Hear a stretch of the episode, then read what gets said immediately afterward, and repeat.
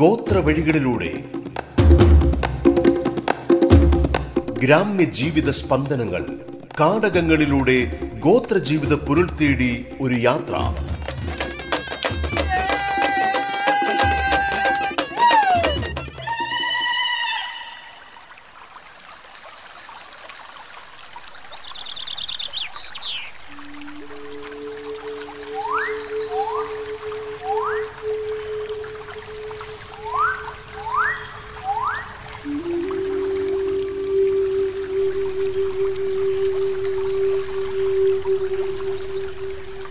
വണക്കം.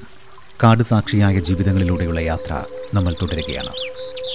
P K മുരളീധരന്റെ ഗോത്രമാനസം എന്ന പുസ്തകത്തിൽ നിന്നാണ് അതിലെ ചിട്ടന്റെ കഥയിൽ നിന്നാണ് നമ്മൾ ആമുഖം പറഞ്ഞു വരുന്നത്. കഴിഞ്ഞ ഭാഗം ഇടമലക്കുടി വനത്തിൽ ഒരാശ്രയവും ലഭിക്കാതെ മരിച്ച രാമുവിനെക്കുറിച്ചാണ് പറഞ്ഞത്. രാമുവിനെ പോലെ തന്നെ ശാന്തമ്മയുടേതും ദുരന്ത കഥയാണ് അതുപോലെ തന്നെ ചെന്നായിപ്പാറക്കുടിയിലെ രാമകൃഷ്ണന്റെ അവസ്ഥയും ദയനീയമാണ്. അതുപോലെ ആണ്ടവൻകുടിയിലെ മണിയമ്മയും എഡലിപ്പാറയിലെ ആണ്ടിയപ്പനുമെല്ലാം ആശ്രയ പദ്ധതിയിൽ വിശ്വാസമർപ്പിച്ച് കാത്തിരിക്കുന്നവരാണ്. അഗതികൾക്ക് ആശ്രയമേകുന്നതിനുള്ള മഹത്തായ സംരംഭമാണ് കുടുംബശ്രീ ആശ്രയ പദ്ധതിയിലൂടെ സർക്കാർ ആവിഷ്കരിച്ചിരിക്കുന്നത്. നിർവഹണ ഉദ്യോഗസ്ഥർ കൃത്യവിലോപം കാട്ടാതെ കടമ നിറവേറ്റിയിരുന്നുവെങ്കിൽ രാമു എന്ന പാവം ചെറുപ്പക്കാരൻ പട്ടിണി അടന്നു മരിക്കുമായിരുന്നില്ല കാളസ്വാമിക്ക് ഭക്ഷണത്തിന് കൈനീട്ടേണ്ട ഗതി വരുമായിരുന്നില്ല ഇളം പ്രായത്തിൽ കൂലുവേലേക്ക് ഇറങ്ങേണ്ട ഗതികേട് മഹാസ്വാമിക്കും ഉണ്ടാകുമായിരുന്നില്ല.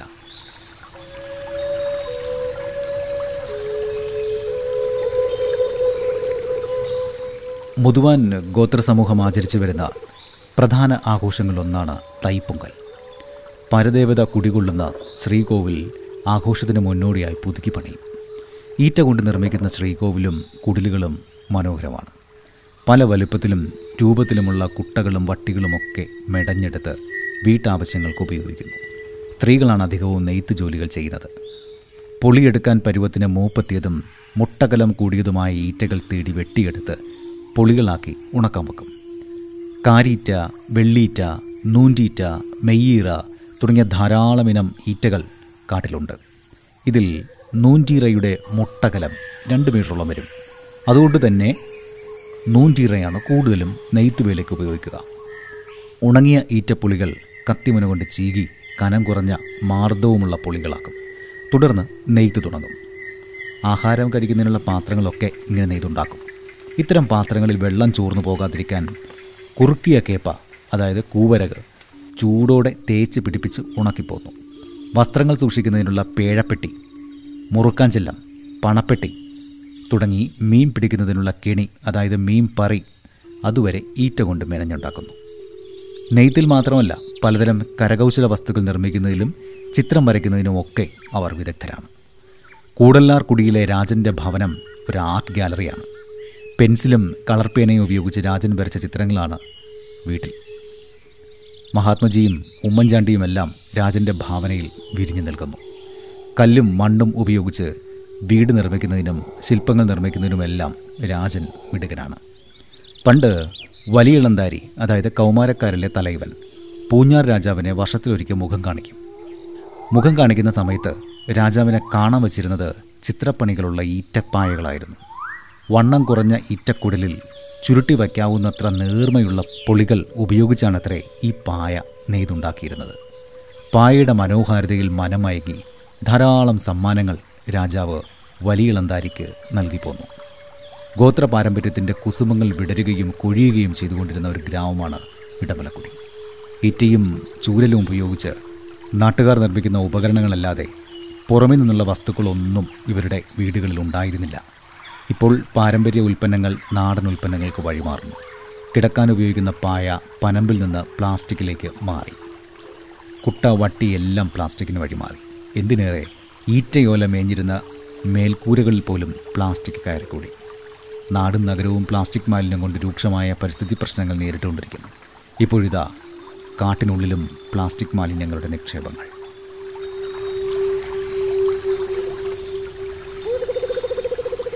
പക്ഷേ നമ്മൾ കഴിഞ്ഞ ഭാഗം ഉള്ളാടന്മാരെ കുറിച്ചാണ് പറഞ്ഞു വന്നത്. ബാക്കി തുടരാം അല്ലേ? തേനും വനവിഭവങ്ങളൊക്കെ ശേഖരിക്കുന്ന ഒരു രീതി തന്നെയാണ് മറ്റു ഗോത്രവർഗക്കാരെ പോലെ തന്നെ ഇവർക്കും ഉള്ളത് അതായത് ഈ പണ്ട് കാലത്ത് ഈ വനം വകുപ്പിന്റെ ഊഴുവേല ചെയ്ത് ചെയ്തിരുന്നത് ഈ ഉള്ളാടന്മാരായിരുന്നു അധികം എന്നാണ്. എല്ലാ ഗോത്രവർഗക്കാരും ഈ ഊഴുവേലകൾ വനം വകുപ്പിന്റെ ഊഴുവേലകൾ ചെയ്- ചെയ്തിട്ടുണ്ട്. ഇന്നും ചിലരൊക്കെ തുടരുന്നുണ്ടെങ്കിൽ പോലും ഈ ഏറ്റവും കൂടുതലായിട്ട് ഈ ഊഴിവേല ചെയ്- ചെയ്യാൻ വിധിക്കപ്പെട്ടിരുന്നത് ഉള്ളാടന്മാരായിരുന്നു എന്നാണ് പറയുന്നത്.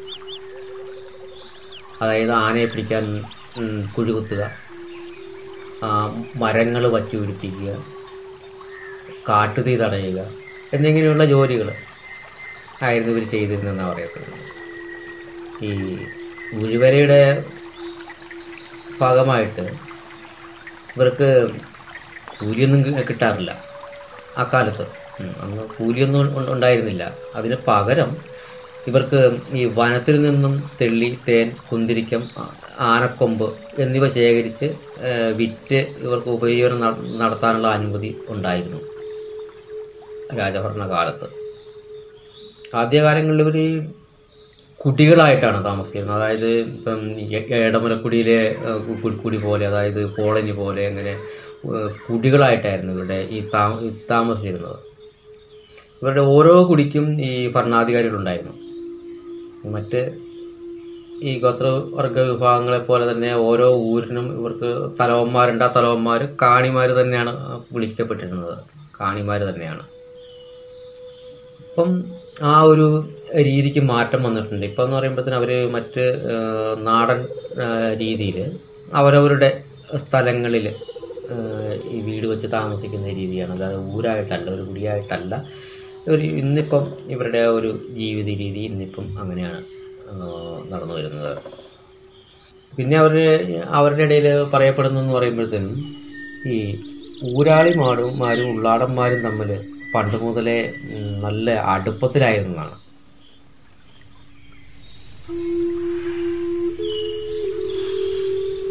ഗോത്രവഴികളിലൂടെ ഇടവേളയ്ക്ക് ശേഷം തുടരും.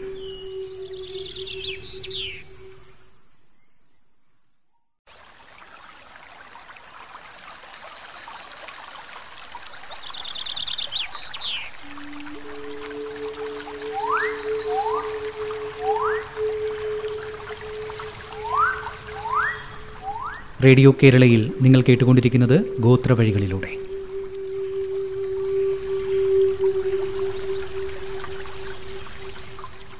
അപ്പം ഊര് ആളിയവൻ ഊരാളിയും ഉള്ള് ആടിയവൻ ഉള്ളാടണം എന്നൊരു ചൊല്ല് തന്നെ പറയപ്പെടുന്നുണ്ട്. ഈ പണ്ട് കാലം മുതൽ തന്നെ ഈ ഇവർ തമ്മിൽ ഈ വിവാഹ ബന്ധങ്ങളിലൊക്കെ നടന്നിരുന്നു. ഇവർ ഹിന്ദുമത വിശ്വാസികളാണ് ഇരു വിഭാഗക്കാരും. അപ്പം പണ്ടും ഇന്നും അത് നടക്കുന്നുണ്ട്. ഇപ്പോൾ ഉള്ളാട്ടരുമായിട്ടുള്ള ഈ വിവാഹബന്ധങ്ങളൊക്കെ ഇന്നും നടക്കുന്നുണ്ട്. ഇവരുടെ ഇടയിൽ അക്കാലത്തും ഈ സ്ത്രീധനം ചോദിച്ചു വാങ്ങുന്ന ഒരു രീതി ഉണ്ടായിരുന്നു എന്നാണ്. സ്ത്രീധനം എന്ന് പറയുമ്പോഴത്തേനും മണ്ണും മറ്റ് ധാന്യങ്ങളൊക്കെ ആയിട്ടായിരുന്നു ഇവർക്ക് ഇവർ ഇത് വാങ്ങിച്ചിരുന്നതും. അത് ഈ കല്യാണം വിവാഹം ഉറപ്പിക്കുമ്പോൾ തന്നെ ഇത് പറഞ്ഞ് ഇതും പറഞ്ഞ് ഉറപ്പിക്കുമായിരുന്നു എന്നാണ്. അപ്പോൾ ഈ ഗോത്രവിഭാഗങ്ങളിൽ ഇടുക്കിയിലെ ഗോത്രവിഭാഗങ്ങളിൽ ഈ ഒരു സ്ത്രീധന സംവിധാനം ഉണ്ടായിരുന്നെങ്കിൽ ഉള്ളത് ആയിട്ട് പറയപ്പെടുന്നത് ഈ ഒരു വിഭാഗത്തിൽ മാത്രമേ ഉള്ളൂ വേറെ ഒരു വിഭാഗത്തിന് ഇതിനെക്കുറിച്ച് ഉള്ളൊരു ഇതില്ല. വിവാഹവുമായിട്ട് ബന്ധപ്പെട്ട് വിവാഹ സദ്യയൊക്കെ ഉണ്ട്. അപ്പോൾ ആ സദ്യയൊക്കെ ഉള്ളത് എന്ന് പറയുമ്പോഴത്തേനും അത് ഈ പല മേഖലകളിൽ നിന്നും ഇവർ ശേഖരിച്ച് കൊണ്ടുവരികയാണ് ചെയ്യുന്നത്. അതായത് ഇപ്പം വിവാഹം അടുക്കുമ്പോൾ ആ ഒരു ഒരു മൂന്ന് നാല് ദിവസം മുമ്പ് തന്നെ ഇതിനുള്ള ചട്ടവട്ടങ്ങൾ ഒരുങ്ങി തുടങ്ങും. ഇപ്പം നെല്ലാണെങ്കിൽ നെല്ലിടിച്ച് അത് തേൻ ചേർത്ത് ഒക്കെയാണ് അത് പ്രധാന സദ്യയിലെ പ്രധാന വിഭവമാണത്. ഈ അവരിടിച്ച് അതിനകത്ത് തേൻ ചേർത്ത് കൊടുക്കുന്നത് ഒരു പ്രധാന വിഭവമാണ്. പലതരത്തിലുള്ള ഈ പുളിയുള്ളതും അല്ലാത്തതുമായിട്ടുള്ള കാട്ടിൽ നിന്നുള്ള ഈ ഇലകളൊക്കെ ഇങ്ങനെ ശേഖരിച്ചു കൊണ്ടുവന്നിട്ട് അതിടിച്ച് പിഴിഞ്ഞ് അതിന്റെ ചാറെടുത്ത് ആ ചാറും ഈ ഇതിന്റെ അകത്ത് ഈ സദ്യക്ക് വിളമ്പും. ഇതിനായിട്ട് അവർക്കറിയാം ഈ ചെറിയ ഈ പല തരത്തിലുള്ള ചെടികളും ആ ചെടികളുടെ തണ്ടുകളും ഒക്കെ ഇവർ ശേഖരിച്ചുകൊണ്ട് വന്നിട്ട് ചില സസ്യങ്ങളുടെ തണ്ടാണ് ഇടിച്ച് പിഴിഞ്ഞ് അതിന്റെ അതിന്റെ അതിന്റെ ചാറാണ് കൊടുക്കുന്നത്. ചിലതിന്റെ ഇല ഇടിച്ച് പിഴിഞ്ഞ് അതിന്റെ ചാറൊക്കെ കൊടുത്തിരുന്നു ഇപ്പം അതിനകത്തൊക്കെ ഒത്തിരി മാറ്റം വന്നിട്ടുണ്ട്. ഇന്നിപ്പം അതൊക്കെ ഉപേക്ഷിച്ച് ഇപ്പം നാടൻ രീതിയിലേക്കുള്ള ഒരു ഇതിലേക്ക് മാറിയിട്ടുണ്ട്. പക്ഷെ പണ്ട് കാലത്ത് ഇങ്ങനെയൊക്കെ ആയിരുന്നു ഇവർ ചെയ്തിരുന്നത്. പിന്നെ ഈ സദ്യയിൽ ആ കാലഘട്ടങ്ങളിൽ ഈ നൂറോൻ ചീനോൻ മാന്ത മാന്തൽ തുടങ്ങിയിട്ടുള്ള ഈ കാട്ടുകിഴങ്ങുകൾ ചുട്ട് വിളമ്പുന്നതും രീതിയും എന്നാണ്. പിന്നെ ഈ പഴവർഗങ്ങൾ സത്യവട്ടത്തിലുണ്ടാവും. ഈ കാട്ടിൽ നിന്ന് കിട്ടുന്ന പഴങ്ങൾ വാഴപ്പഴങ്ങൾ ഇങ്ങനെയുള്ള പഴവർഗങ്ങളുമൊക്കെ ഈ സദ്യവട്ടത്തിൽ ഇവർ വിളമ്പുന്ന രീതി ഉണ്ടായിരുന്നു. അപ്പോൾ ഇത് ഈ പണ്ടുകാലത്ത് ഈ മറ്റ് ഗോത്ര വിഭാഗങ്ങളിലൊന്നും ഇങ്ങനെയുള്ള ആ ഒരു ആചാരങ്ങളൊന്നും ഉണ്ടായിരുന്നില്ല. കാരണം ഈ ഇല ഇടിച്ചു പിഴിഞ്ഞു കൊടുക്കുന്ന രീതിയോ അല്ലെങ്കിൽ അവരിടിച്ച് തേൻ ചേർത്ത് കൊടുക്കുന്ന രീതിയോ അതൊന്നും ഉണ്ടായിരുന്നില്ല. പക്ഷേ അന്ന് പറയുമ്പോഴത്തേനും ഈ സദ്യവട്ടം എന്ന് പറയുമ്പോഴത്തേനും ഒരു ഒരു ഒരു ആഹാരം ഒരു ഒരു നേരത്തെ ആഹാരം കൊടുക്കുക എന്നുള്ളൊരു ഒരു ഇതുണ്ടായിരുന്നു. അതിപ്പം വിരിപ്പിൽ നിന്ന് കിട്ടുന്ന എന്തെങ്കിലും വസ്തുവകകൾ കൊണ്ട് ഒരു ഒരു കറിയും ഒരു ചോറും കറി എന്ന് പറയുമ്പോൾ ഒരു സാമ്പാർ പോലുള്ളൊരു കറി. ഇതൊക്കെ മറ്റ് വിഭാഗങ്ങൾക്ക് ഉണ്ടായിരുന്നുള്ളൂ. പക്ഷേ ഇവരങ്ങനെയല്ല. അവർക്ക് ആ ഒരു ഇതിലേക്ക് ഒത്തിരി വിഭവങ്ങൾ കാട്ടു വിഭവങ്ങൾ ഉണ്ടായിരുന്നു എന്നാണ് പറയപ്പെടുന്നത്.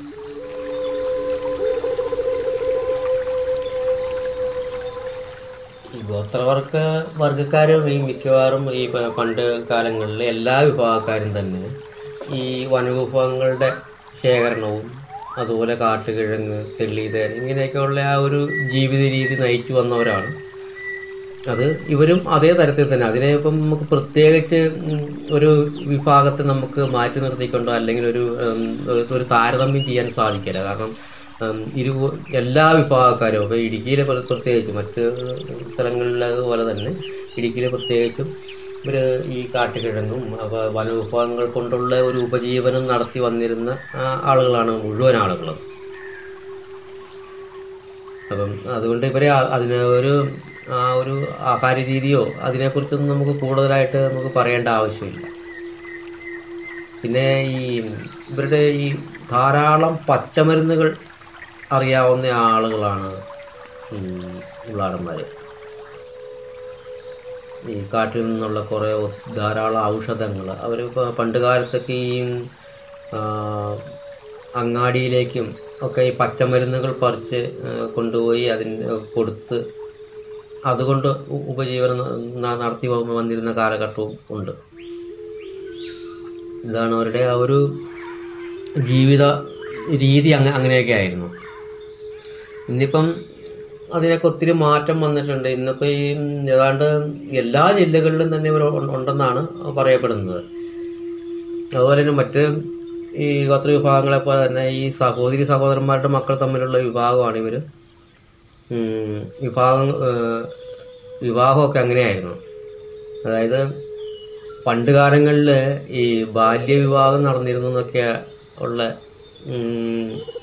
സംസാരങ്ങളൊക്കെ ഉണ്ട് ഇവരുടെ ഇടയിൽ അതായത് കുട്ടിക്ക് ഒരു ഏഴ് വയസ്സ് പ്രായമുള്ളപ്പോൾ ഈ വിവാഹം കഴിച്ചു കൊടുത്തിരുന്നു എന്നാണ്.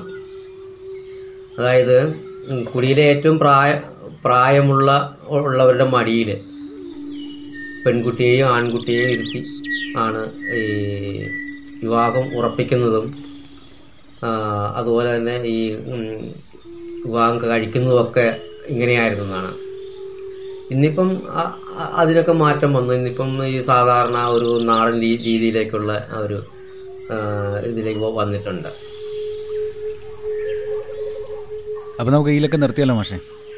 നിപ്പാട്ടുകളില്ല ഇന്ത്യയ്ക്ക് സമയമാണത് അതിനാൽ ഇന്ത്യയ്ക്ക് നിപ്പാട്ടുകൾ ആ ഇന്ത്യയ്ക്ക് നല്ലൊരു ഒരു പാട്ടും കൂടി കേൾപ്പോളൂ അടുത്ത തിങ്കക്കളമ വീണ്ടും കേട്ടുപാപ്പോൾ